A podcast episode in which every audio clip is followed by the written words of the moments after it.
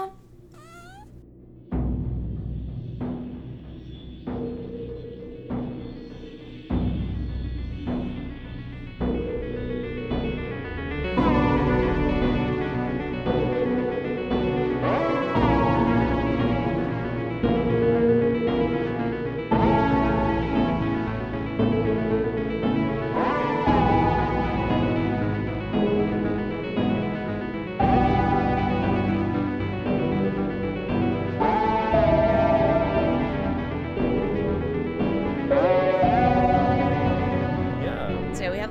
Party. I'm thinking we'll watch National Lampoon's Christmas Vacation. That's super cute. that'll be fun. And then everyone can just like leave after that's over. Okay. And then um yeah, we'll everyone will just be upstairs. It'll be cute. Have- I'm making hot cocoa, so I'll have like cookies and hot cocoa.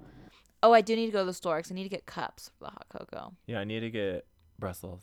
So 'Cause we'll, we'll, Brussels we'll go. To, let's just go to like the uh, Smiths right next to the. Okay, to the place. Yeah, Yeah. uh-huh. Yeah, the, Brussels will be at Smith's, I hope.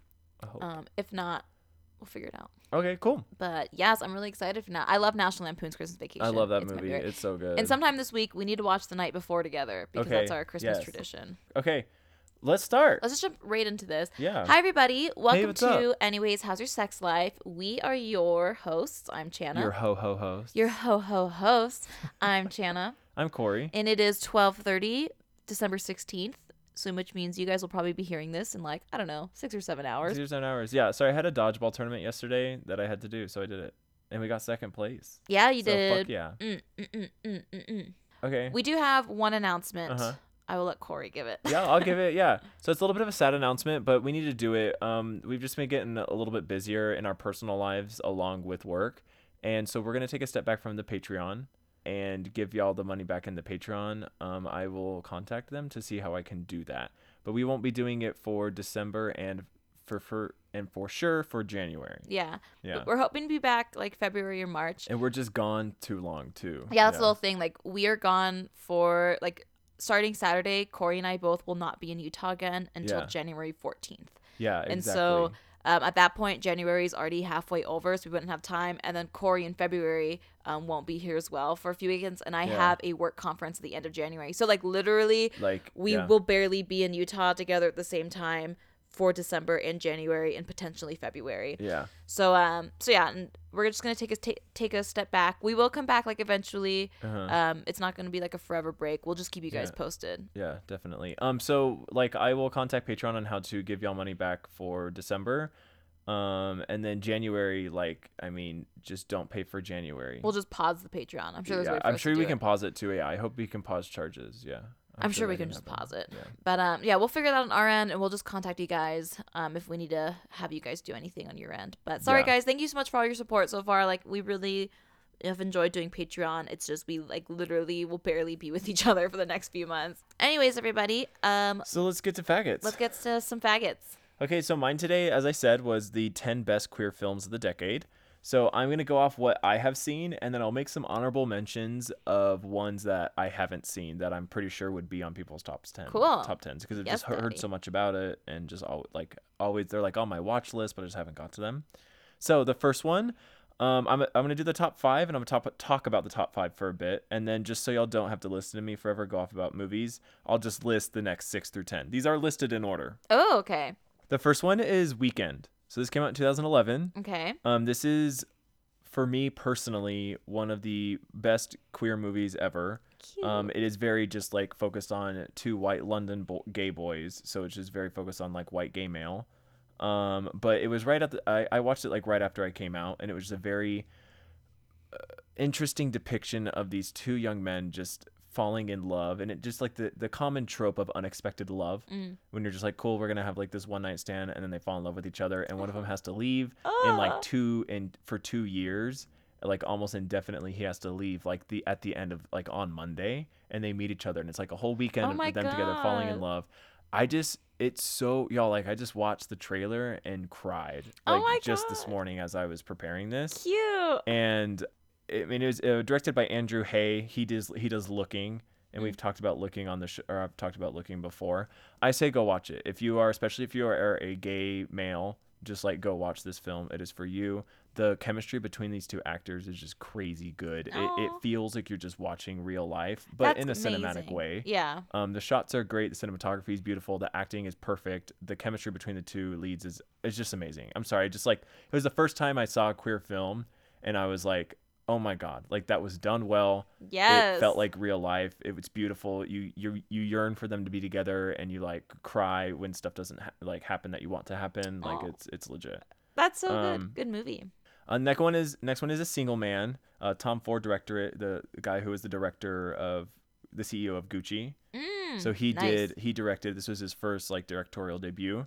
He directed a single man with Colin Firth and Julianne Moore. Duh. Yeah. Like, do I need to say Yeah. more? Period. And. So this one is based upon uh, Christopher Isherwood, who I did uh, one of my earlier faggot facts on him. He is a. I think he is English. Yeah, English Isherwood. I'm like he might be English. he might be English. um, He's like. he's an uh, he's an English author. Um, he's a gay author, queer author. He wrote many of his uh, books based off uh, based off of like his trips to Berlin and him living in Berlin. And one of them is called A Single Man. Um, this doesn't have to do with that though, but it's a fictional story that he tells about a man whose uh, husband has died and he's sort of dealing with that like not just the melancholy but like the disillusionment that has set in over the past Mm. years since that death and it's in the 60s and, and luckily he's a teacher at berkeley i believe it's berkeley Mm. um so it's like accepted mostly but like his neighbors and stuff like that don't because it's like the fucking 60s Yeah. and shit like that so just him dealing with that and then just finding like love and beauty uh, all around him like little spots of that Oh my god. um like while he's contemplating doing something bad uh, that didn't i mean you could probably guess what that what i'm saying with Yeah. that and that's not ruining the movie at all um or the book uh, so go look at i would watch i would read the book and watch the movie. The movie's actually very close to the book. The book has a couple more better insights but the movie is so beautiful and the way it uses a really good it uses cinematography very well and like coloring and stuff to depict like the beauty that men bring into his life. Like colors get more vibrant and sharper so when pretty. like men come and talk to him that he's it's, it's it was so beautiful oh god. It, it's literally one of my top three favorite films ever.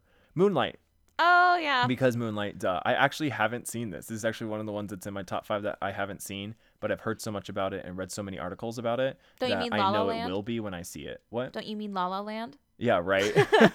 um, the reason why I haven't seen this is because I have this thing going on in my life where I know there, there's like a bomb ass movie that I need to watch, but I don't just force myself to watch it. I wait until I like wake up one day and I want to watch it. I've said, I think I said that like last episode too. Yeah. But it's like the same with like There Will Be Blood. Like I haven't seen that Mm. Paul Thomas Anderson movie. Like my God, um, I'll see it like when I want to. Like you know when I wake up and when I want to see it's it. that mood. It'll hit you.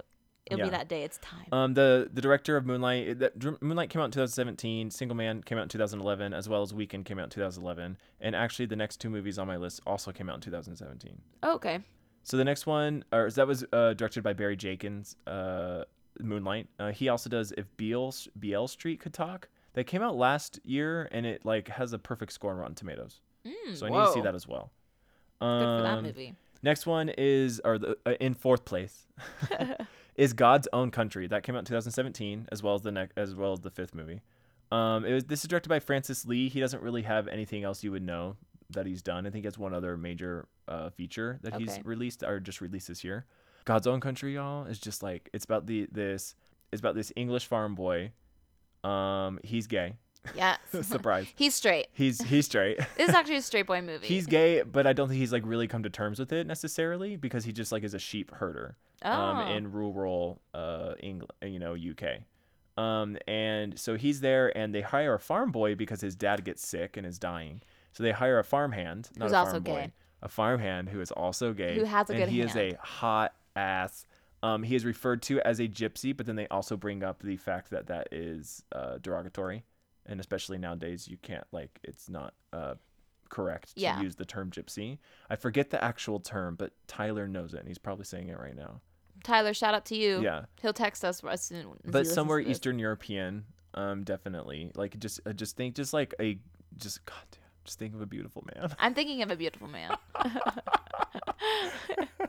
just think of a beautiful ass, like rugged, just like dark haired, curly dark hair. Okay, so this is Corey's dream. man. goddamn, just like fuck me. So everyone, close your eyes and imagine Corey's dream man. So Sweaty, this- hairy, yeah. throws you against the fucking just, wall. uh, just looks like broods, looks at you. Yeah. Just, goddamn. He's a farmhand, so he has like a really good Mm. build. Like he's yeah. There's okay, so this this movie is good. It's not like crazy crazy good, but it's in my fourth spot just because it has like one of the hottest. this is just pure spectacle for me.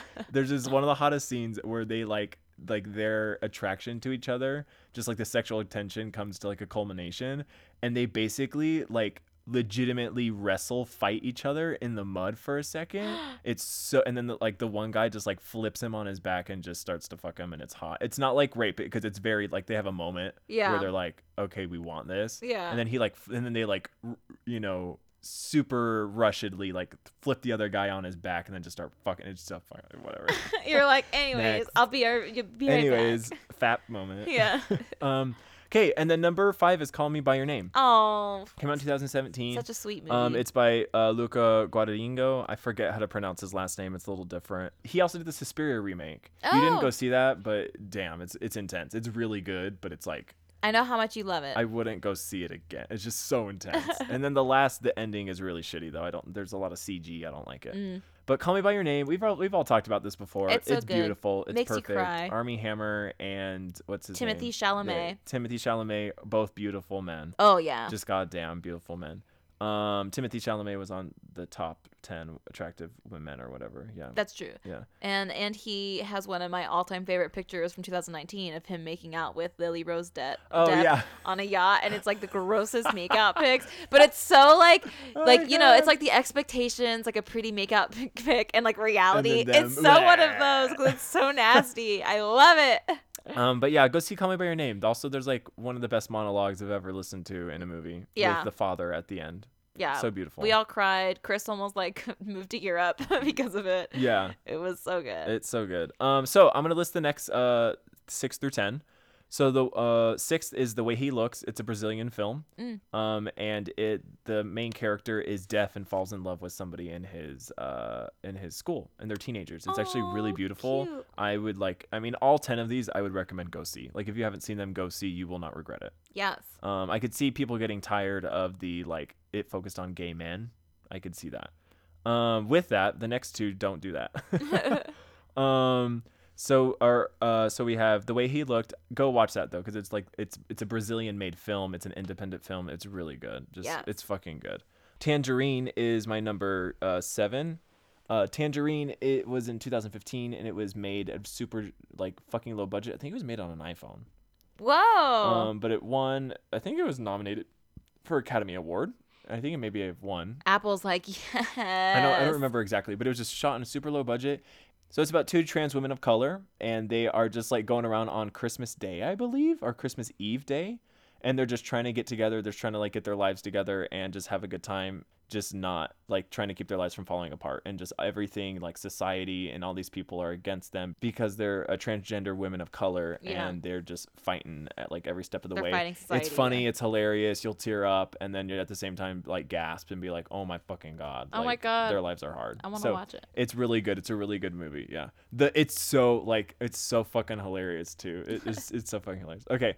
Uh, next is Blue is the warmest color. Oh yeah. Yeah. Uh, 2013. Don't need to talk about it. Won't talk about it more. Uh, Stranger. Uh, that's that's a lesbian one. Yeah, it so is. yeah, go lesbians. Um, and then my ninth one is uh, Stranger by the Lake.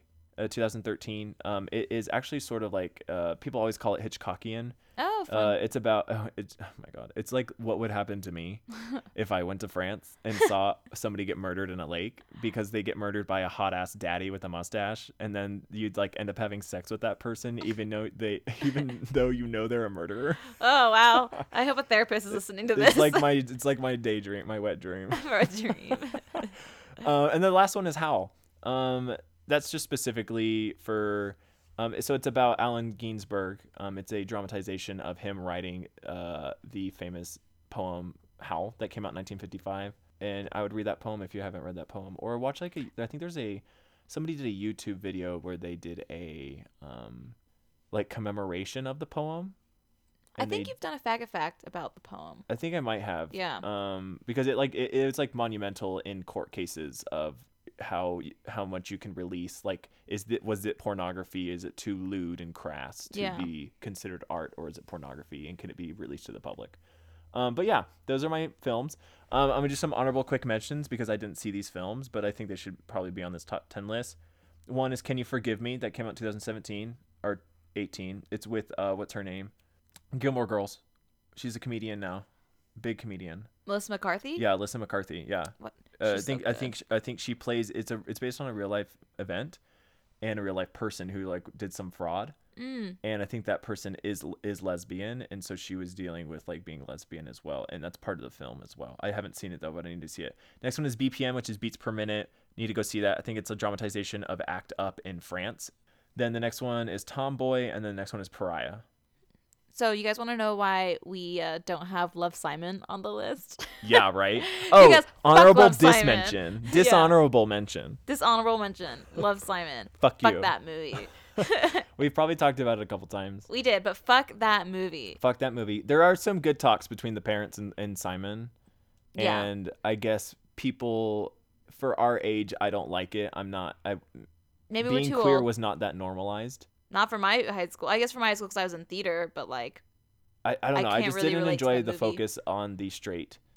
yeah, it was like a, it was a movie that was just Yeah. focused on straight people Uh, and like with that featured yeah. a gay guy, and that they were just Yeah. trying to really like. and you could say that normalization of just like oh hey yeah it, I- it, I just like regardless of the normalization it's just literally two-thirds of that movie you're focused on whether or not the straight white guy gets to have a girlfriend or not Yeah. while simon might get a boyfriend or not like, is talking online to an anonymous boy Yeah. like that should that's not good representation Yeah, it, it it was not a good movie. I End hated Love. Simon. Corey and I both actually wanted to get up and leave because I was Yep. like so like almost offended at the movie because I when was you really thought it was going to be a movie about that focused on actual like i looked down the people. aisle a couple Yeah. times to Yeah. get up i was like i want to leave yeah, if one of us got up, we I would have been like yes. yeah uh-huh So so yeah, dishonorable mention. Love Simon. Boo. boo So for my spooky scoop, this is actually kind of interesting for you guys. So last week I mentioned that I was going through um four like safety paths. yeah Um, but it ended up being like a 45 minute spooky scoop. So Corey edited it down to I only talked about two. So the other two is going to be today's spooky scoop. So next week's spooky scoop is actually going to be the last um, domestic violence spooky scoop. nice Yeah. So, anyways, so we're just going to edit that straight in from Yeah. when we recorded last week. So uh, it might sound a little bit different, but that's because it's from a different recording sesh. And we were wasted. So and we were wasty we were wasty pants. And now we're sober because we have a work party Now in an sober, hour. Worky, worky sober. Yeah, we have a work party in an hour and a half. Anyways, here is my spooky scoop. Aw. Bam. Okay, the next one is safety planning with pets, which is really important for me because I will never have children. I'll always have pets. So, statistics show that up to 65% of domestic violence victims are unable to escape their abusive partners because they are concerned about what will happen to their pets when they leave. Yeah. Fortunately, there are more and more resources in place to assist with this difficult situation. So, if you're creating a safety plan of your own to leave an abusive relationship, safety planning for your pets is, is important as well. Bring bring extra provisions for them, copies of their medical records, and important phone numbers. If possible, don't let your pets alone with the abuse of a partner. If you're planning to leave, talk to friends, family, or your vet about temporary care for your pet. If that isn't if, that is not an option, um, search by state or zip code for services that assist domestic violence survivors with safekeeping for their pets.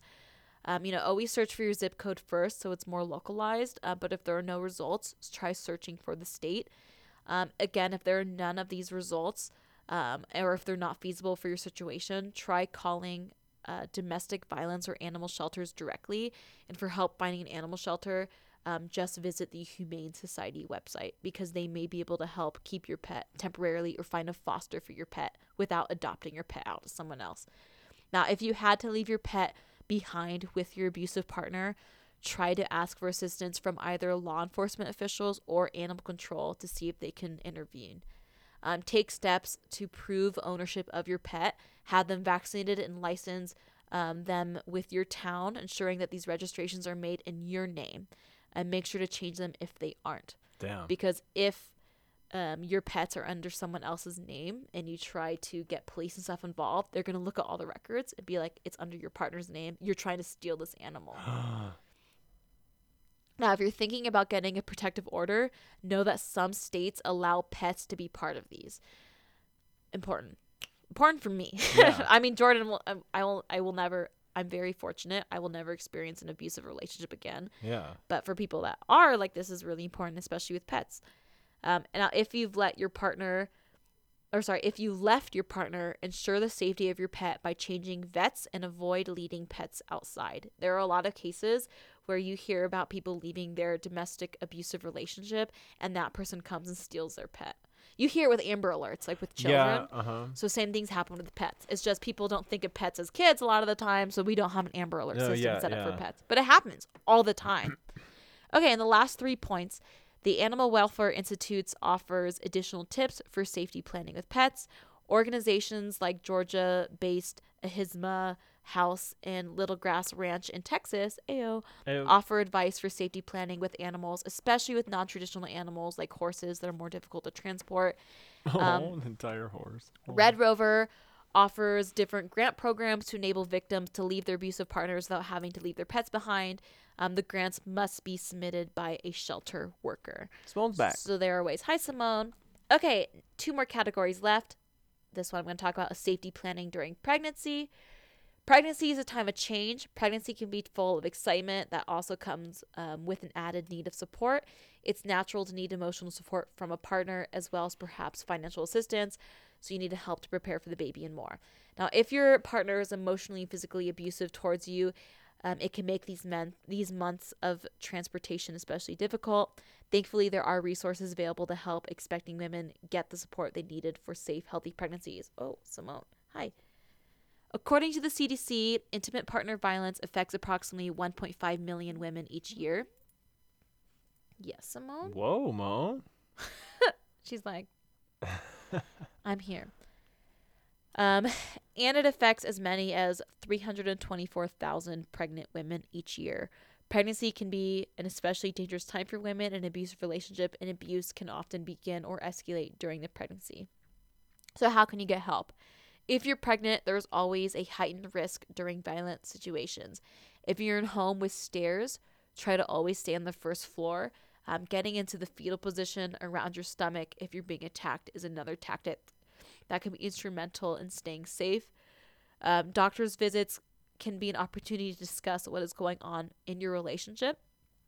If your partner goes to these appointments with you, try to find a moment when they're out of the room to ask your care provider or even the front desk receptionist about coming up with an excuse to talk to them one on one. If you've decided to leave your relationship, a healthcare provider can become an active participant in your plan to leave. Um, if possible, you can take a women's only prenatal class. Um, this could be a comfortable atmosphere for discussing pregnancy concerns or could allow you to speak to the class instructor one on one. Damn. So the key is to try to find moments where you can speak to someone. Yeah. Okay, and the last category I'm going to talk about is emotional safety planning. So often, emphasis is placed on planning around physical safety, but it's important to consider your emotional safety as well. Emotional safety can look different for different people, but ultimately, it's about developing a personal plan, a personalized plan that helps you feel accepting of your emotions and decisions when dealing with abuse. Below are some ideas of how you can create and maintain an emotional safety plan that works for you. Okay, so the first one is speak out, or sorry, seek out supportive people. A caring presence, such as a trusted friend or family member, can help create a calm at- atmosphere to think through a difficult situation and allow for you to discuss potential options. The next one is identify and work towards achievable goals. An achievable goal might be calling a local resource um, and seeing what services are available in your area or talking to one of our advocates at the hotline. Remember that you don't have to do anything you aren't comfortable with you aren't comfortable with right now, but taking small steps can help options feel more possible when you're ready. The next one is create a peaceful space for yourself. Designating a physical place where your mind can relax and feel safe can be a good option when working through difficult emotions that can arise when dealing with the abuse. This can be ru- this can be a room in your house, a spot under your favorite tree, maybe a comfy chair by a window, or a room with no lights. But the whole point of this is creating a space that is peaceful and safe. The next one is remind yourself of your great value. You are important and special, and recognizing and reminding yourself of this reality is so beneficial for your emotional health. It is never your fault when someone chooses to be abusive to you, and it is no reflection on the great value you have as a person. And the last one is remember that you deserve to be kind to yourself. Taking time to practice self care every day, even if it's only for a few minutes, re- really creates a space for peace and emotional safety.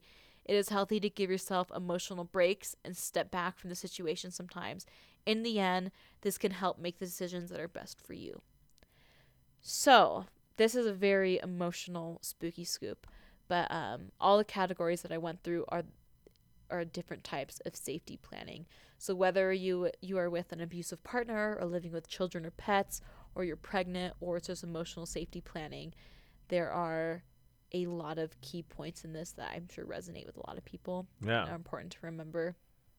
But I think like above all, like the summary is just remember how important you are in the safety of you and your child and or pets and like the most important thing to remember when you are in an abusive situation is your own safety and your own health, whether it's physical or emotional, because it might not always be physical. And that's what I've gone through the past few spooky scoops is it's not always physical. Like it Uh-uh. could be emotional and that's equally as horrific as physical Yeah. because just the impact that it has on you and just try to stay safe and try to talk to someone, talk to a friend, talk to a healthcare provider, talk to someone so you have a resource and if it's with your child, they're going through it too, talk to them, but Yeah. make sure to use correct phrases. Yeah, that was a good awakening. The one, the like LGBT one. Like I mean, because I can wrap my head around that better. Yeah. Of just like the um, you're not man enough, or you're not woman enough. You're you're you're too gay, or you're not gay enough, or you're not queer or lesbian enough. Yeah. That like mental, uh, like emotional abuse. Yeah. Where it's like fuck. But yeah, like it, it happens. And uh, if you go through the last two episodes that we've had, I go through the first episode, I go through statistics for, um, for like all relationships, and then the next episode specifically for the LGBTQ community, which is where we got the community. um, but it There's happens. Like mouth, I it, can't do it. emotional abuse and physical abuse happens. Um, chances are you know someone that has gone through it. Yeah. I mean, I've gone through it. Like you are listening to someone right now who has seen their mom go through it, who has been through it themselves, and it happens to everybody around you. And this path to safety is so crucial to hear and understand. And that is why I did not summarize this because I don't want to tell someone wrong information. Yeah. My worst nightmare is giving you an information and using that and you get hurt. Yeah. Like the hotline.org is such an amazing resource for you to go go to um, if you feel like you've been in a situation or if you feel like you know someone that's in the situation. They have phone numbers, they have type to talk chats that you can talk to, they have so many different resources that you can get in contact with to help you through these situations. And if you don't want to go through the hotline.org, just simply go on the internet and search for domestic violence um, organizations in your area and they'll be able to help you because there are resources everywhere and you are not alone. You are not. And that's the most important thing to remember. Is you may feel like you're alone in that moment, but you're not. You have people and no matter what, you do have me and Corey. Okay, so today is episode 55, which means a combo episode. So we're doing a little combined double penetration for you guys. Uh-huh. And I am actually going first today. So we are talking about The Shining and Doctor Sleep and all of that good stuff. Because you know we love movies, we love horror, so might as well talk about it. And it's kind of relevant because Doctor Sleep just came out, Yeah. I don't talk much about Doctor Sleep. but uh, it's relevant because you know The Shining. Yeah. Anyways, um, here we go. uh, so in October of 1974, yeah. I need to put on my glasses. I'm Yeah. so fucking blind, but it, they, it hurts with the. I have like the chair. My I'm like half sitting on my chair, and like one of the legs is like up my ass right now. You're like coming. it's super talking. comfortable. I think I just rubbed off half of my foundation. Okay. yes. In October of 1974, Stephen King was in Boulder, Colorado, and was struggling with writer's block when locals suggested that he visited the Stanley Hotel just to help clear his mind because it's in a really isolated area. So on October 30th, Stephen King and his wife Tabitha they checked into room 217 at the Stanley Hotel in Estes Park, Colorado. So the hotel was closing for the winter season, so they were the last people who actually checked in for that year. So much so that the um, like the credit like the machines were closed, they had to pay in cash because the receipts were already done for the whole year. Oh my god. So after checking in, Tabitha and Stephen, they were served dinner in a empty dining room accompanied by old-timey orchestra music. It was just them in a completely empty dining room. It was spooky AF. After Tabitha, she decided to go to bed, and uh, Stephen King roamed the halls. He eventually found his way to a bar where drinks were served by a bartender in a suit named Grady. Yeah.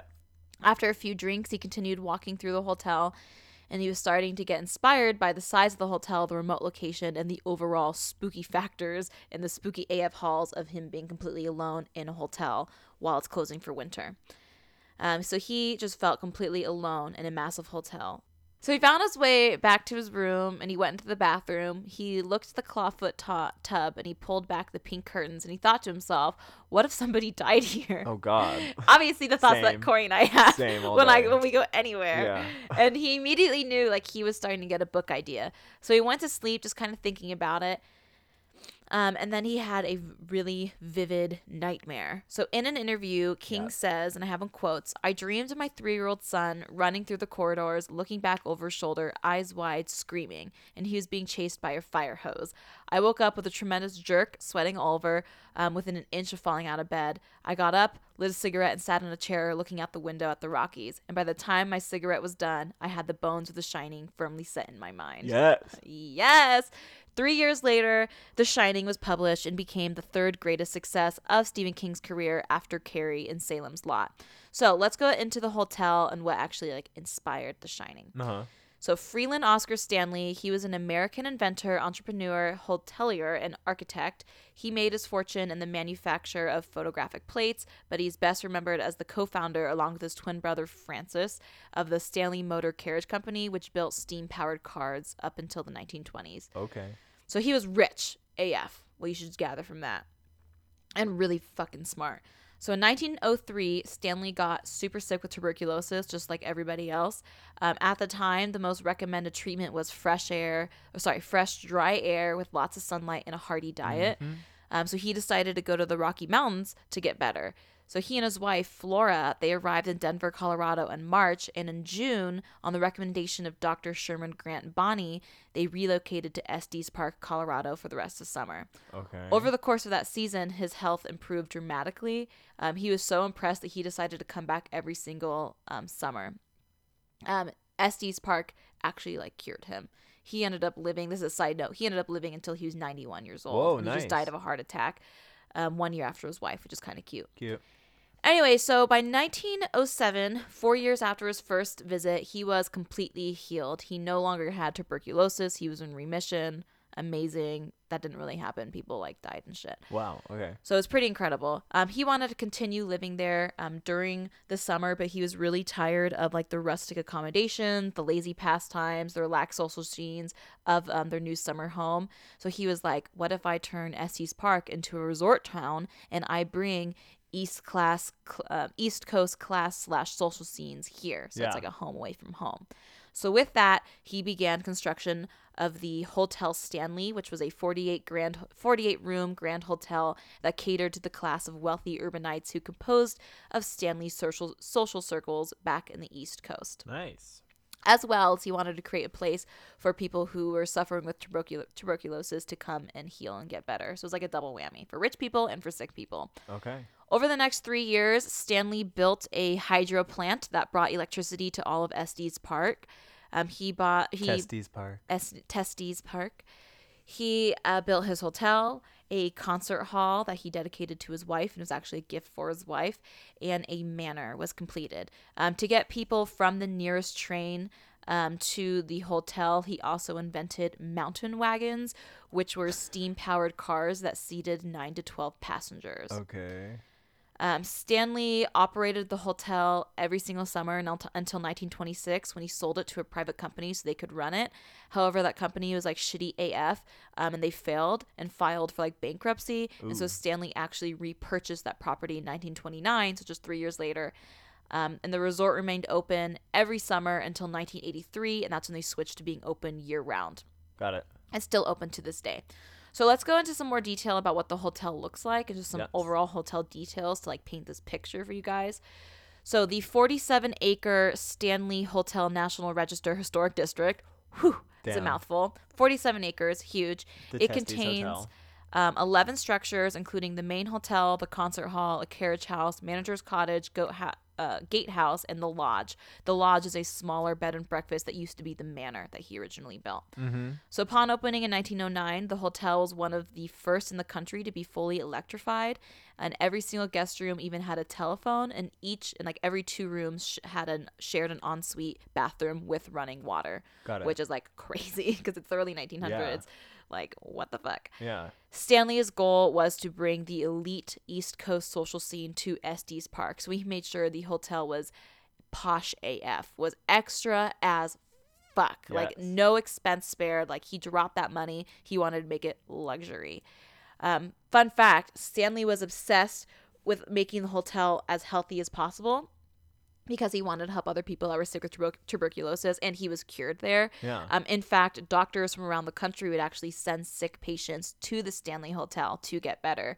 It was never a hotel like filled with sick people, and Stanley didn't want the hotel to be thought of as like a sanatorium or anything like spooky, but he did help a few people get better, which was pretty cool. So like he did, he was a good guy. So the main building, there's four floors and a basement. And the floor plan of the main hotel was designed to accommodate the various activities popular with the American upper class and was decorated accordingly. You know, there was a music room which was used for letter writing during the day and music at night. Since this was a feminine room, it was designed with light colors, soft textures, you know, pillow pillows and soft couches, sex feminine dungeon. artwork. Yeah, very sexist because only like the women went there. Like, and this is the women's room.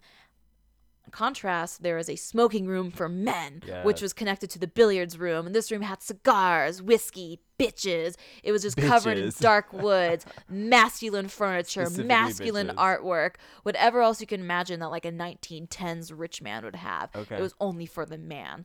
Stanley didn't smoke or drink because, you know, he just got cured from tuberculosis, but he did love playing billiards.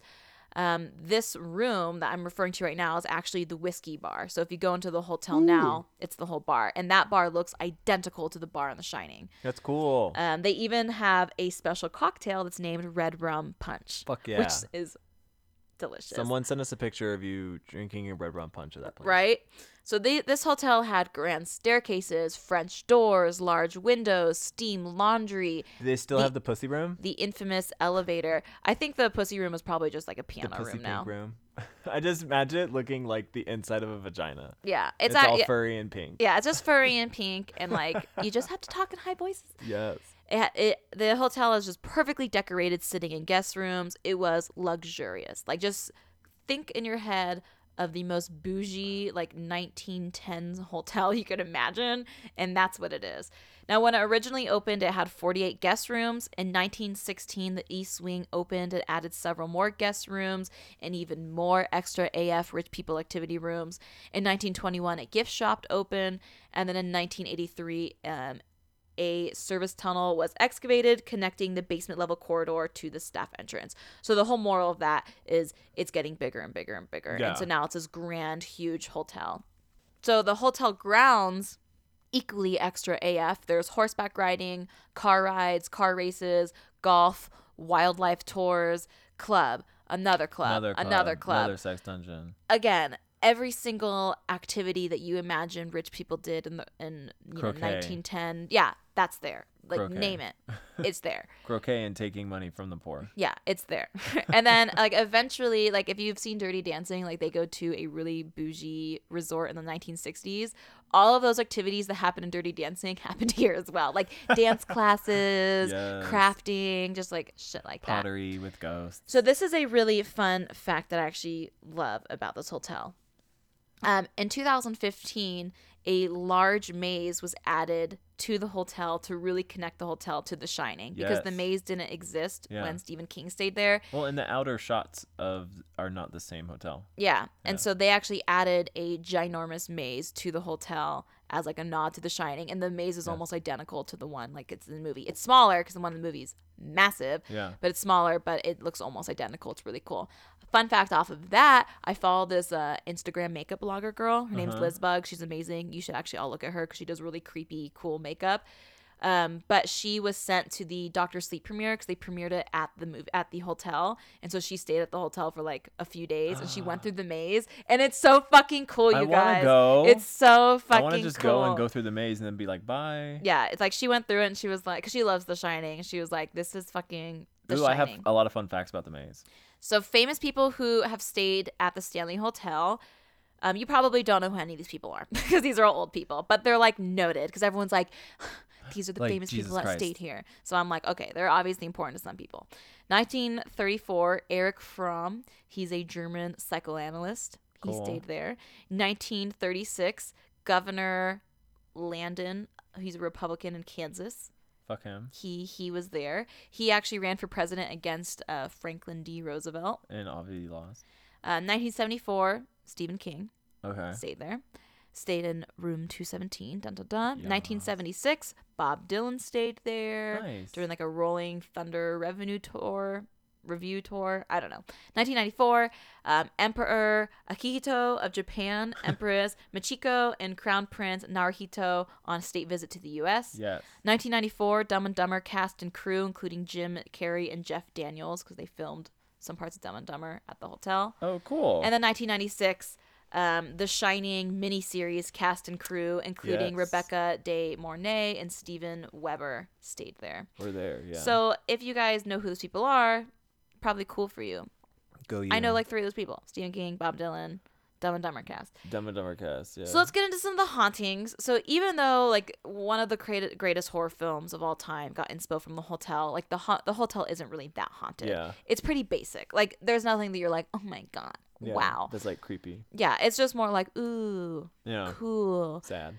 So, and I was really bummed because I did all this history. Like, I was really getting excited, you know, getting horny, waiting for these crazy ass hauntings. Yeah. But, like, the no. history wasn't dark enough for any hauntings. So I was like, okay, well, like, maybe there's hope. Yeah. So these are just some of the hauntings. So you're able to see um, there's sightings of Stanley, you know, like the builder, the the OG owner of the hotel. He has been reported in the former billiards room, which is now the whiskey bar. Um, although the tables are now gone, you can still hear the sounds of balls like crashing together and breaking. I love that. Uh, if you smell roses, that means his wife Flora's around you because she always had the scent of roses. Um, she also pinches guests or runs an icy finger down their spine to make them stand up straight because she was obsessed with posture. Oh wow. Um, you can also hear her playing the grand piano because she loved playing the piano.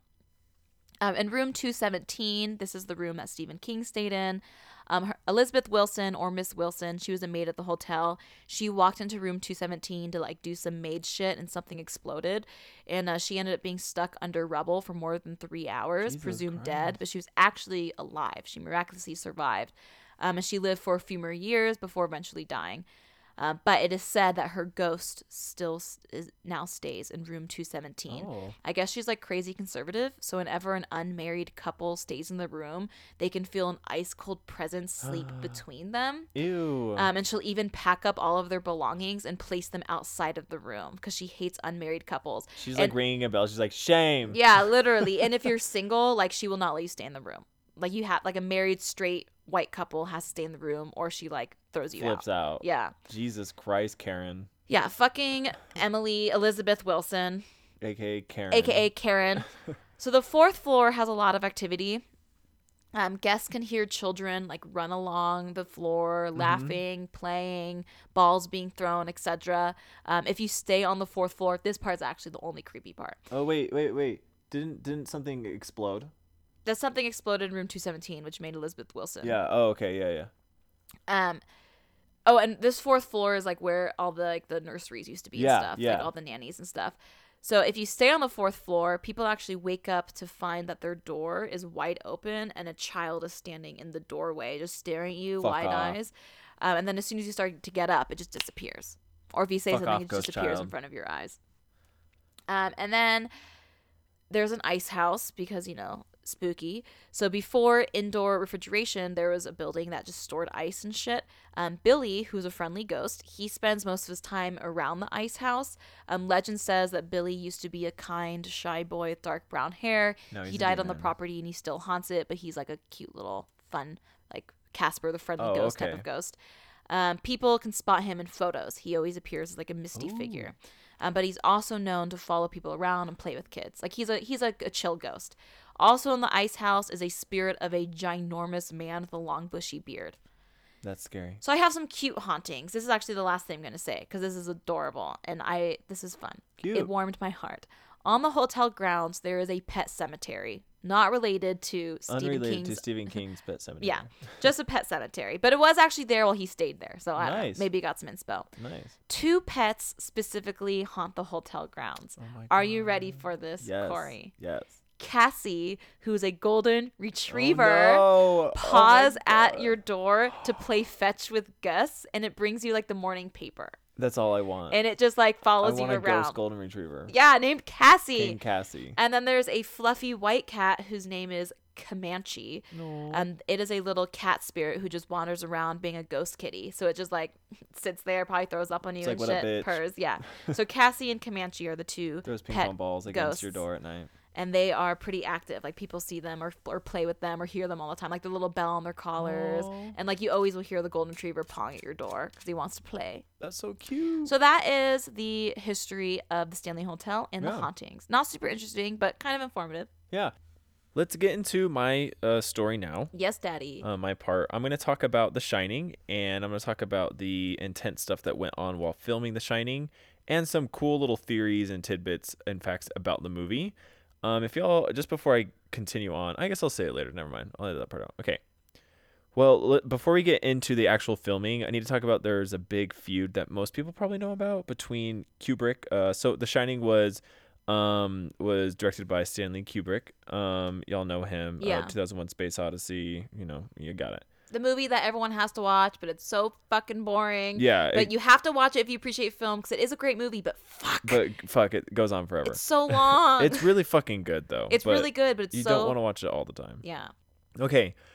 Before they even started doing The Shining, Kubrick was actually uh, wanted to make horror before he did um he did the movie before he did The Shining, Mm. and he even was uh, uh, thought to be the director for The Exorcist for a while. Ooh. Yeah, and he was like in in like the talkings of being the director, and he even like said to to people early on, he was like, "Yeah, I want to do it. Like, I want to do horror, blah blah blah blah." So that's when he landed on The Shining because he um did so while he while King respected uh Kubrick's works, of course, because how could you not? Uh, Kubrick did not like his writing though. He, there's actually a comment where uh, Kubrick talked about King's writing being just like not that great and uh, just like a little flat and weak. Uh, rude. he, uh, like he literally called King's writing in quotes weak. um, it- uh, Okay. when he took up the thing to do The Shining, um, he wanted to do it, and King actually sent him an entire script of the film adap- adaptation, and was like, uh, "Hey, here's a script that I wrote adapting my book to film. yes. Like this will if this helps or whatever." And so he gives it to Kubrick, and he doesn't even read it, and then he spends like 11 months writing the book with this female author that, that was like big at the time. So uh, that's cool that a female author was like involved in writing the screenplay. Yeah. But he literally just didn't. He never even read the entire. That's so screenplay. rude. Yeah. Uh huh. Oh Um, my god, I would lose it if I was Stephen King. yeah, so this sort of like started their feud, I guess. Um, King at one point called the movie after it came out a big, beautiful Cadillac with no engine inside of it. He basically compares the difference between the book and the movie, um, how uh, like between Fire and Ice. He thinks his movie has a lot more heart and focuses a lot better on the downfall and the psychological break of the character uh, of Jack Torrance. Um, whereas like the movie Jack Nicholson, he actually had a problem with the casting of Jack Nicholson too, because he thought Jack Nicholson was already too crazy at the beginning, because he sort of is. Yeah, because he is. You're not like he goes crazy, and you're like, yeah, Yeah, you're like, well, we saw that coming. yeah, like duh. Yeah, and he thought like the heart and like the power and emotion that came from his book was how Jack Torrance is trying so hard to be a good man at the beginning and like the downfall is more impactful because he starts out at such a good place and then goes to a bad place. Yeah. Where Jack Nicholson like starts out at a like, are you okay, bro? Yeah, like he's kind of like a shitty. Like I don't want to. Yeah, like the white boy in class that you're like nice to. Yeah. Like, no. But uh, Jack Nicholson did a phenomenal job though. oh yeah, yeah. That's that's yeah. the end. Definitely besides the point. Yeah, like he he did a, yeah a phenomenal job. Um. So after that, also in 1983, uh, there's a like famous article from Playboy uh, where they're talking to King about The Shining, um, and he goes, "I admitted Kubrick for a long time had great expectations for the project, but I was deeply disappointed in the end result. Parts of the film are chilling, charred charged with a relentlessly claustrophobic terror, but others fell flat." Um, so I think to this day he still doesn't like it, and that's why he did that adaptation that you referenced um, in 1996 or seven. Mm. Yeah, the something like yeah, the miniseries. Okay, so let's get on to the filming. Um, so let's talk about the maze uh, while they were filming. So, um, the maze itself was made of plywood boxes with chicken wire stapled to them and hedge branches woven into the wires. So it's Oh. not like a real hedge maze that they did. I mean, I guess they basically, yeah, they made a they made a maze Yeah. um, but it's not like 100% real. But of course, it's a movie. The set was super huge, and while the crew and cast were given maps of the maze, they frequently became disoriented and got lost in the maze. And when they would uh like get lost and shout for help because they like didn't have a map or whatever, sometimes Kubrick would get on the loudspeakers and laugh at them. He he's a I know he's a little crazy yeah. when he directed The Shining. Oh yeah, he's a little crazy. Yeah. Um, he's all, and then he's crazy about takes just in general, and we'll get to that. Um, to make the maze, uh, also they used 900 tons of salt and crushed styrofoam to make the snow Whoa. to put together. Yeah. Uh, there's also one special effect in the film, and the only special effect in the film is when Wendy, or like you know, what, it like goes to the model of the maze, and Jack goes and looks at the model of the maze, and then it zooms down into uh Danny and what's her name? I can't think Danny and Wendy. yeah, thank you. I can't think of Wendy right now. Um, Wendy, and it like zooms down into Danny and Wendy. Yeah. Um, that's like the only special effect in the film, and they did that by Kubrick uh, climbed on top of to the top floor of an apartment building that overlooked the outdoor set, and then he filmed the zoom shot while the doubles of Wendy and Danny were like in like you know playing in the hedges. Um, and then it was basically matted and put like cut and edited and matted on top of a shot as it zoomed in. It was really cool. Um, sorry. I've always just wondered how they did that shot, and so that's why I put that in there. That's really cool. I'll try and not get too like film nerdy about it. It's chill. But it's fun. Yeah. Also, how we just brought up, Kubrick was a little is a little crazy when he does his Yeah. movies, and he also is like notorious for doing multiple, multiple, multiple takes of shots, which is very grueling for any actor And he and crew. Very mean to the actor. Yeah, actors. very mean. Um, so in 1978, Kubrick explained his reputation for the takes. He said it happens when actors are unprepared. You cannot act without knowing dialogue. If actors have to think about the words, they cannot w- work on the emotion. So you end up doing 30 takes of something, and you still can see the concentration in their eyes. So you just shoot it and shoot it and hope that you can get something out of the pieces. Um, and with this, one of the takes specifically that they had to do, I'll get to the famous one, but before I get to the famous one, there is one where Jack had to do a scene of chopping the door down. That one of the famous ones. Yeah. Um, not the one where he does hear Johnny, but when it like shows him chopping it from his side of the room. Um, it took three days for them to do that. He did. He went. They did like I think forty-seven takes or something like that or whatever, and he went through sixty doors. Holy shit. Um, so now let's get the Shelley Duvall. This is a The big thing. famous one. So this is the famous one. Well, I'll get to the take eventually, but I need to like set up the story a little bit more about Shelley Duvall. Um, so before I get to her too, a lot of people claim who are like on set claim that this is a fabrication Really? and it's like an exaggeration of what went on. I just need to take a picture of how I see you right now. Oh, okay. it's so funny. I'm like, hi. Because it's one eye. It's like. Uh, Um, also, though, the uh, there are quotes of like how there are quotes from Shelley Duvall of how Kubrick treated her. So it's basically like Shelley Duvall versus some people on set. Who knows, you know? Or and then just like you know rumors from the internet for the past few decades because this is such an iconic film. yeah. So who knows? I get, take this with a grain of salt, I guess. Um, so the tr- stress of playing Wendy gave Shelley Duvall a nervous breakdown and nervous exhaustion, and she was sick and had he- health effects, and even lost her hair, was losing her hair. That's real. yeah. It was um, crazy. Kubrick was is reported constantly being rude and dismissive to her on set, often telling her that she was wasting everyone's time because she was so bad. And then even known it's even known and reported that he would instruct the crew members to not show any compassion to her or be like respectful of her. Just be like fuck off, girl, like we don't like you. Uh, it is said either he was just doing that because he was mean, or he was also doing that as part of the act so that it would make her look like disheveled and uh, stressed out and just like on the brink of insanity, which It did. it, it- which it did, because she's she's great. Good job. And she's like, Um, thanks. She even in one of the articles that I read, she said that she was even uh, cried so much that she had to keep water bottles nearby to stay hydrated. oh, Fuck. poor Um, girl. So now we'll get to the like the famous scene that we talked we mentioned earlier a little bit. Um, there's this scene where Wendy's swinging the axe as she's walking backwards up the staircase, and then uh, Jack's trying to like yeah, ah, you know, Yeah. like jumping at her and stuff like that. Um, they did that uh, take. it- There's it's a reported 27 or like 47 to 127 takes. Jesus Um, Christ. some reports were in the like the 20s, and then the others went up to 127 takes. Um, it's in the Guinness Book of World Records because of that. And like, and it is uh, for the scene for the most takes of a scene with spoken dialogue.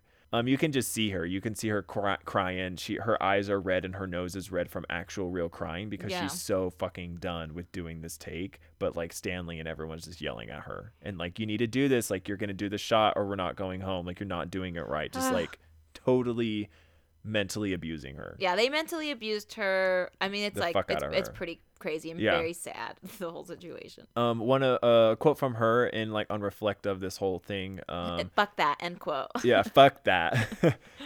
so she goes, From May until October, I was really in and out of ill health because of stress of the role was so great. Stanley pushed me and prodded me further than I've ever been pushed before. It's the most difficult role I've ever had to play. Um, so towards the end of shooting, a fire broke out um, and destroyed multiple sets. Um, most of what was filmed is filmed on sets inside, and then outside, it's actually not the Stanley Hotel. Yeah. Um, uh, it is. I forget what it was called. My bad. I think it might be in here somewhere, but it's not. but it's not. According to the set, the set still photographer, uh, he says it was a huge fire in there one night, massive fire. We never really discovered what caused the fire that burned it down. Uh, it burned down two sound sound stages and threatened a third on Elsis on the Elstree Studios. It was an 11 alarm fire. It was huge. Um, end quote. He said the rebuilding of one of these sound stages costed an estimate 2.5 million dollars. so it burned through five million dollars at least. Holy shit. Yeah. Um, there's a famous picture um, of Kubrick laughing in front of this wreckage. Um, probably uh, like from the madness of it all. Yeah. Um, but then also the irony because at the end of The Shining, the book, it burns down. Uh, the hotel burns down. Spoilers. Fun. Spoilers. um, That's fun. That I that pic- I know what picture you're talking about. Okay, so now I'm just gonna go through some like random facts that are like more sporadic than anything else. Uh, there's a fact that Jack Nicholson improvised the line "Here's Johnny," um, and that Kubrick, because he really just liked being in London and like being his like London self, he never knew about the Tonight Show starring Johnny Carson, um, and that he would say "Here's Johnny," and that's why Jack Nicholson just randomly mad libbed it, or what do you say, improved it, improved it. Yeah, Im- improv the line "Here's Johnny" because it was Here's never in the script to say "Here's Johnny." Um, so uh, they almost didn't put it in, and Stanley Kubrick didn't really like it that much because he wasn't familiar with the talk show. Um, but everybody was like, "No, keep it in. That's like really good. It's like a really scary, crazy take on saying "Here's Johnny" when everybody else knew it was, you know, Yeah. from like a late show, um, or the Tonight Show. Sorry. Also, like as a crazy ass character, Jack Nicholson uh, forced himself to eat only cheese sandwiches during shooting, uh, which was months. And um, he and he did it specifically because he hate cheese sandwiches. Oh my god. That's Um, fun. Also, the elevator take. This is like a sort of antithesis to how many takes things uh, took with actors. The elevator scene, that iconic, awesome most blood iconic. coming out of the ele- elevator scene, only took three takes to get right, and then he was like, "That's good." Everyone's like, um, it took them. Uh, it took them over the space of almost a year to get those three takes, though, because they would like do it once and then sort of corroborate on like what to do again Yeah. um, or like how to do it better the next time and then how to set everything up and do it. So it took a long time to get those three takes, but they only Worth did three it. takes. Worth it because Worth. that is probably one of the most Yeah, iconic it's f- so scenes cool. in film. Period. and, and it's in slow mo, and every time you watch it, you're like horrified, and then it lasts so long that you can be like, "How the fuck did they do that?" Yeah. like, that's so cool. It's so yeah, it's incredible.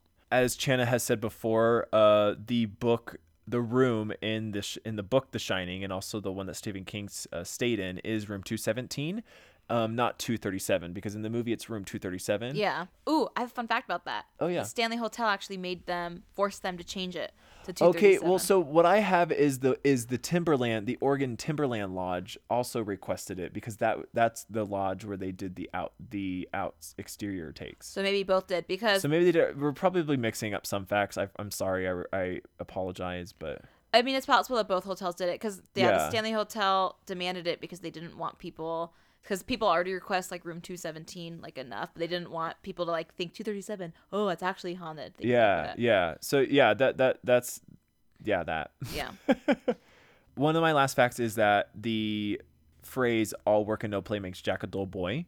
Um, Kubrick specifically requested that when it was translated to different languages, that it, it say something different, so it makes sense in their language, or it like you know is as repetitious or melodic or whatever.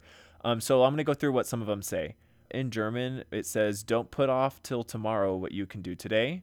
In Spanish, translation is, "Although one will rise early, it won't dawn sooner." And in Italian, it is, "He who wakes up early meets a golden day." So those aren't as in, in, like all work and no play makes Johnny a dull boy way is way is scarier way way way fucking scarier. Could you imagine walking up to your partner and then you like see like hundreds of pieces of paper that says that? I'd be like, we're fucked. Yeah, like that I would be scared. um so last last little random fact. I didn't know this actually. I'd never heard of this fact. I've heard of like half of these facts, half, you know, halfway or stuff like that Yeah, through yeah. the years. Um, I haven't heard of this at all, but apparently the movie was released with an with more ending. And it- Really? and the first weekend it only showed that ending and then it was cut out. So what it shows is I'm going to read this directly from a website. It says the film version is uh, the film version is lost, but pages from the screenplay do exist. The scene takes place after after Jack dies in the snow. Ullman visits Wendy in the hospital. He tells her about the things you saw at the hotel, and quote, or uh, they told me that they've gone over the place with a fine tooth comb and they didn't find the slightest evidence of anything at all out of the ordinary. End quote. He also encourages Wendy and Denny to stay with them for a while. The film ends with text over black. The Overlook Hotel would survive this tragedy as it had so many others. It is still open each year from May 20th to September 20th. It is closed for the winter. So yeah, people just really thought that it took out, um, so sort of took the impact of the story away, um, and how it could be psychological or there are really ghosts, and Yeah. it just like sort of did too much for the um, viewer. Yeah. Um, and so they took it out after the first. That's but like people who saw it that first r- weekend release, like saw that, Damn, that's which crazy. is cool. Yeah. So also, I'm just gonna like I'm not gonna go into it deep because they did. There's an awesome documentary about this, and I think y'all should just go watch it instead of listen to me.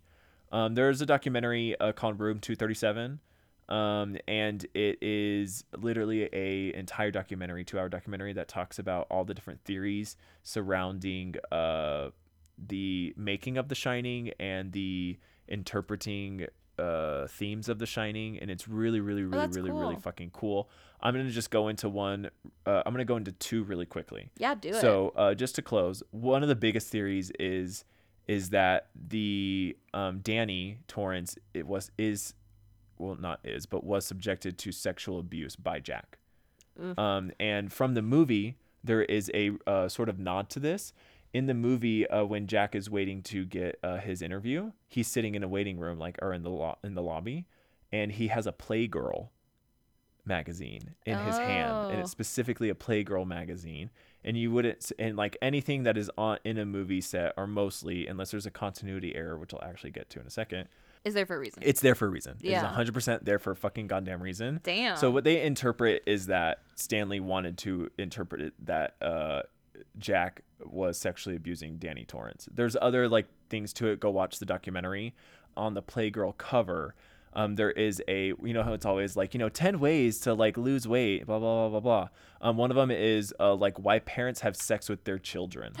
um, it's like that's one of the things, and so they think that's a nod to like that theory being real.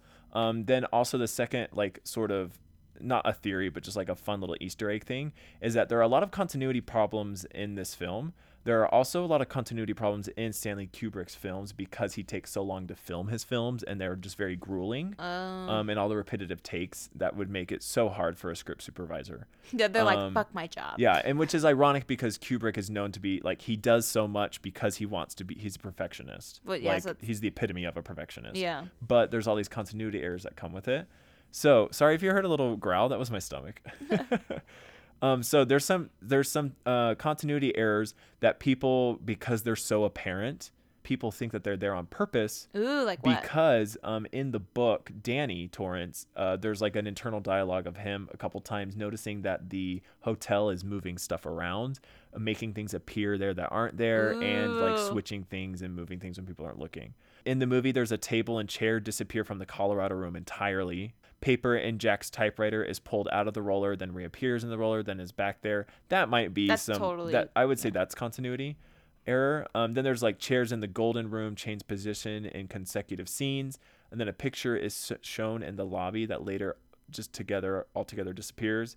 Then Jack's typewriter changes from white to blue, Ooh. which that one is the biggest one where it's like, hey, that's like a big deal.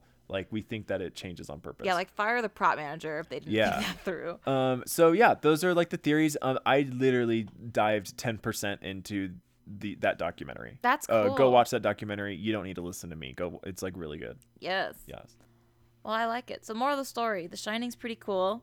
The hotel's like not as as spooky as you thought it was gonna be. Yeah, but And it's fun. Oh my god, it's like a fucking Kubrick golden is a- retriever. They win. Yeah, cat. There's a fucking golden retriever, ghost dog, and Yeah. a ghost cat. So like, And what then a Karen. need we say more? And a fucking Karen. A freaking ghost Karen. We should go there and stay in room 217 to see how Karen reacts to us because we're not married. You're gay. I'm I'm bisexual. gay. We I are. should just like start sucking dick, Yeah. like face down, ass up. she like bitch slaps. I'm just She's like the getting like London bridged.